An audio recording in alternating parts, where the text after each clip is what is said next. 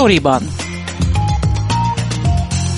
Ez a Szabad Európa podcastja, amelyben a honlapunkon megjelent cikkek hátteréről, kulisszatitkairól beszélgetek a szerzőkkel. Mivel kollégákról van szó, kérem nézzék el nekem, hogy tegeződni fogunk. Én Fazekas Pálma vagyok, tartsanak velem és munkatársaimmal.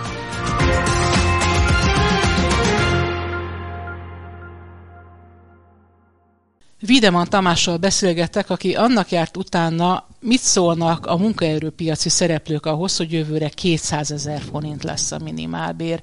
Szervusz Tamás! Ugye Orbán Viktor a Facebook oldalán jelentette be, hogy 2022-től 200 ezer forint lesz a minimálbér. Most mennyi? Jelenleg 167 ezer forint bruttó a minimálbér, ami azt jelenti, hogy nettó 111 ezer forint, tehát ennyit kapnak 200 a munkavállalók és ez a 167 ezer forintos bruttó bér fog 200 ezer forintra emelkedni, ami azt jelenti, hogy jelentősen ilyen akár 20-30 ezer forintra is emelkedhet a nettó bérük azoknak, akik minimálbére vannak bejelentve. Ez hány embert érint Magyarországon? Körülbelül 400 ezer ember van, aki minimálbérre van bejelentve. Hogyha van még egy ilyen 400 ezer szám, ők a garantált bérminimum. Ez azt jelenti, hogy minimálbérnek van egy másik verziója, amikor szakképzettséghez kötik a foglalkoztatást, és ott pedig nem minimálbér, hanem garantált bérminimumot kell fizetni, ez egy kicsit magasabb összeg, de azt külön kell szabályozni, de általában követni szokta a minimálbéremelést. Körbejártad a munkaerőpiaci szereplőket nagyjából, hogy mit szólnak ehhez a bejelentéshez. Vegyük először a munkaadókat ők hogyan fogadták? A munkaadók azért kicsit negatívan állnak ez a dologhoz, ugyanis egy cégnek ezt, a, ezt az összeget ki is kell termelnie. Ami azt jelenti, hogy lehet központilag meghatározni egyfajta bért vagy béremelést, viszont a cégeknek ugye az a nehézség, hogy ezt ki is kell termelni. Az azt jelenti, hogy akkor lehet nagyobb bért emelni, hogyha nő a termelékenység, vagyis egy munkásnak a munkája lényegében nagyobb összegű terméket vagy végeredményt hoz létre.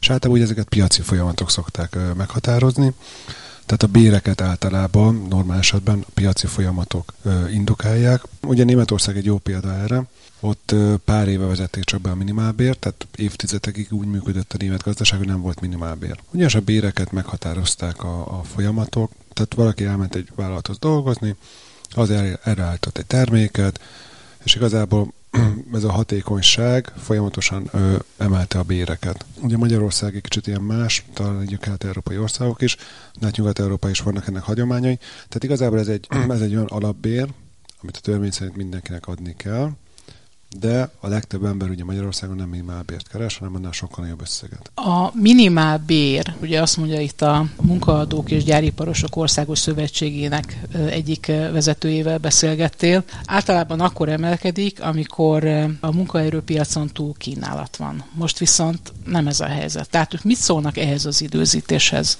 Tehát igazából a munkaerőhiány Magyarországon is megoldotta ezt a bérkérdést, mert ahhoz, hogy embert tudjanak találni, ugye magasabb bért kellett fizessenek a cégek, mivel munkaerőhiány volt. Nagyon sokan vándoroltak ki külföldre, tehát több százezer magyar most már külföldön dolgozik, és emiatt ugye hát hiány volt melósból, alkalmazottból, stb. És a cégek úgy tudtak találni embereket, hogy megemelték a béreket. Tehát igazából azért mondom, hogy ezt a piac nagyon szépen tudja kezelni, és nem kellene így az államnak beavatkoznia. Ha meg beavatkozik, akkor meg kicsit ugye a munkaadók érdekeit is nézni kéne, mert azért 20%-ot egyik napra a másikra kitermelni, az nem olyan egyszerű. Ugye Rolek Ferenc, az előbb említett munkaadók és gyáriparosok szövetségének alelnöke azt mondta neked, hogy igazából ez egy életszínvonal javító béremelés, mert hogyha azt nézzük, hogy mennyibe kerül most a munkaadóknak kitermelni a bért, már most is mínuszban vannak. Ez a 200 ezer forintos bruttó minimál minimálbér pedig tovább emeli ezeket a költségeket, ő úgy számol, hogy havi 38 ezer forinttal. Melyik az az ágazat, ahol a legtöbb minimálbéres van, és melyik az az ágazat, amelyiket a legnehezebb helyzetbe hozza most ez a döntés. Ugye ez nem feltétlenül fedi egymást a kettő, a járványra gondolok, mert azért vannak területek, amelyeket sokkal jobban érzékenyebben érintett a koronavírus járvány, mint mondjuk más területeket. Igen, ugye két dolog van. A legtöbb minimálbéres a kis cégeknél, kis és mikrocégeknél van, tehát ezek a tipikus magyar KFT-k, öt főnél kevesebb alkalmazott illetve bizonyos ágazatok, tehát ilyen például textilipar, varónők, stb., akik minimálbére vannak bejelentve, de nagyon sokan a mezőgazdaságban is, ugye, ugye a mezőgazdaságban van már ez a, ez a szezonális ideglenes munkavállalás. Idénymunkások, Idénymunkás, igen. így van. És, de viszont nagyon sokan még ott is minimálbéren tengődlek. De ilyen még akár a vendéglátás is, építőipar is. Hát itt azért hozzá kell tenni akár az építőiparba is, hogy ezek valószínűleg többet keresnek, ezek az emberek, csak hát minimálbére vannak bejelentve, és a maradékot borítékba kapják, ami nem, nem túl legális. Ennek az az oka, hogy Magyarországon 45%-os az adóék, vagyis durván a, a bérből élők, tehát a, a bérük, a fizetésüknek a felét kapják meg, a többit elvonja az állam. Tehát ez hatalmas. Tehát van olyan ország, ahol tényleg 12 százalék, 15 százalék, 20 százalék, de persze van hasonló, akár ilyen Belgium, Németország, ott, ott is ilyen 45 százalék körül az adóik. Tehát egy, egy cég lényegében ha valakinek akar adni egy, két, egy 200 ezer forintos fizetést, akkor az majdnem neki 400 ezer forintjába kerül. Ja, erre utal Rolek Ferenc is, hogy még, és nem látjuk még, hogy kik lesznek a legnagyobb veszesei és nyertesei ennek az intézkedésnek, illetve azt már látjuk, hogy ki lesz az egyik legnagyobb nyertese maga az állam a járulékok révén. Így van. Igazából az alapvető probléma az az, hogy az előző évben elsomákolta a kormány a minimálbéremelést, ha jól tudom, csak 4%-kal emelte, azért, hogy most a választások előtti évben vagy hónapokban egy nagyobbat tudjon emelni. A másik gond pedig ott van, hogy erről írtam egyébként korábban egy cikket, hogy a Fidesz 2010 előtt azt mondta a szocialista kormányokra, hogy a multikat támogatják, és megnéztem a számokat, ahhoz képest ők másfél-kétszer több pénzt adtak a multiknak. Gondolok itt a német autógyártókra, feldolgozóipari cégekre. Tehát a gond az, hogy a kormány folyamatosan olyan cégeket olyan termelőegységet támogat, ami alacsony hozzáadott értékű. Tehát egy autó összeszerelő üzem Magyarországon, az egy alacsony hozzáadott értékű termelés, tehát ilyeneket nem kellene államilag támogatni, hanem kutatásfejlesztés, akár a Bosch, hogy még egy német példát hozzak, a Bosch már jelentős kapacitással rendelkezik itt Budapesten, tervező stb. Tehát ez egy olyan üdvözlendő dolog, amit, amit lehet támogatni, hiszen ők sokkal jobban keresnek, nagyobb hozzáadott értéket termel. Tehát a baj az, hogyha alacsony hozzáadott értékű termelést támogat a kormány, akkor ilyen rossz bérek lesznek, mert akár egy is nézzük, a magyar minimálbér még mindig nagyon alacsony. Sőt, egyre alacsonyabb európai összehasonlításban. Hogyha mondhatok pár példát, akkor azt, azt látjuk a legfrissebb Eurostat adatok szerint, hogy Bulgáriát előzzük meg egyedül. Bulgáriában 332 euró minimálbér, utána Magyarország 467. Románok, lettek, horvátok, csehek, észtek, lengyelek, szlovákok, mindenki megelőzött minket. Erre mondja ugye Székely Tamás, a Magyar Szakszervezeti Szövetség elnöke, akit szintén megkerestél a cikk megírásakor, hogy vannak, akik Csongrádból már átjárnak Romániába dolgozni, pontosan a bérviszonyok miatt, aminek hátterében szintén a magasabb minimálbér áll. És érdekes a tavalyi év, ugye 4%-kal nőtt a minimálbér, de ha megnézzük az Eurostat adatait, ott azt látjuk, hogy mínusz 4,1%. Tehát, hogy csökkent. Ennek az oka, hogy uh, folyamatosan gyengül a forint. Tehát, hogyha elrosítjuk a magyar béreket, akkor azt látjuk, hogy elképesztően leszakadunk mindenkitől. Ugye, amikor láttam ezeket a plakátokat, hogy Gyurcsány korszakot akarjuk, vagy nem akarjuk, akkor mindig jókat kuncogok magamba, mert eszembe jut, hogy akkor 250, euró, 250 forint volt egy euró, és akkor tényleg akarunk-e 250 forintos euró árfolyamot, és azt gondolom, hogy jó jönne, mert most 360. Hát azáltal, hogy a kormány folyamatosan mesterségesen gyengíti a forintot, ő kap egy mesterséges gazdasági előnyt, elsősorban a külföldi cégek, viszont mi egyre többet fizetünk, és egyre kevesebbet ér a pénzünk. Beszéljünk egy picit arról, hogy hányféle járulékra van hatással, vagy lesz majd hatással ez a minimálbéremelés.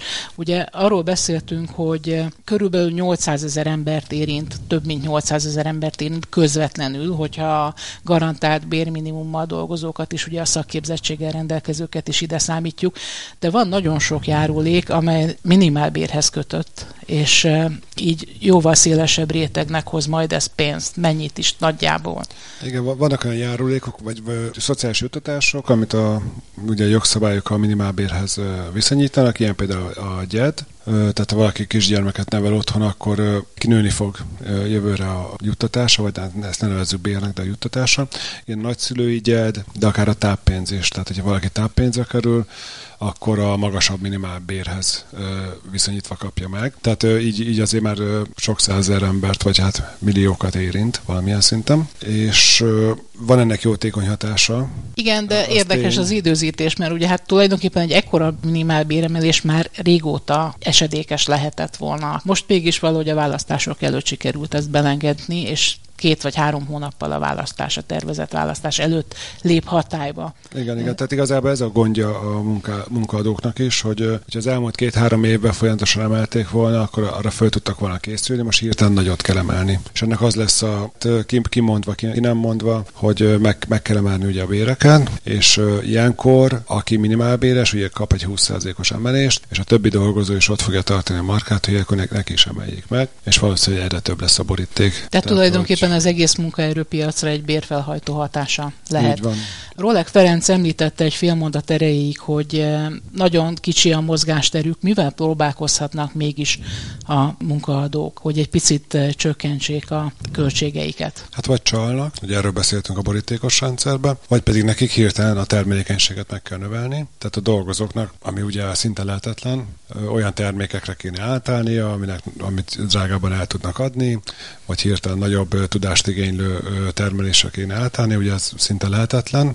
Hát ki fogják termelni, vagy ki fogják fizetni, mert nincs más, és majd kiderül a következő egy-két év, hogy ez hány cégnek a végét jelentheti. Látsz te arra esélyt, amit Rolek Ferenc említ, hogy a munkáltatói járulékokat megpróbálják csökkenteni valamilyen módon? Így van, tehát valószínűleg a kormány is belátja, hogy ez, ez fenntarthatatlan, ugye nagyon sok magyar cégről van szó, Úgyhogy én, én látok esélyt egyébként, hogy fognak kedvezményeket kapni. Tehát ugye megnézzük a béreket, tehát a bér az rengeteg dologból áll össze. Mondjuk az idei minimálbért, egy 167 ezer fontos minimálbért nézünk, akkor azt látjuk, hogy ahhoz, hogy 111 ezer forint nettót ki tudjon fizetni a cég, neki 190 ezer forintba kerül ez a történet. Ugye személyi jövedelmet kell fizessen, társadalombiztosítási járulékot, szociális hozzájárulási adót, szakképzési hozzájárulási adót. És itt abban látom, hogy a, vagy a szakképzési hozzájárulási adó, vagy a szociális, vagy pedig a tehát ebből a kettőből fog valamennyit elengedni a kormány.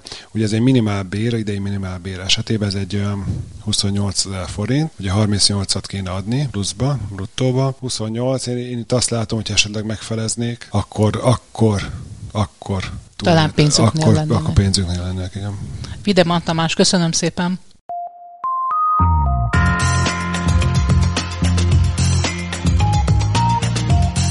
Ez volt a Storyban, a Szabad Európa podcastja, a honlapunkon megjelent cikkek hátteréről, kulisszatitkairól.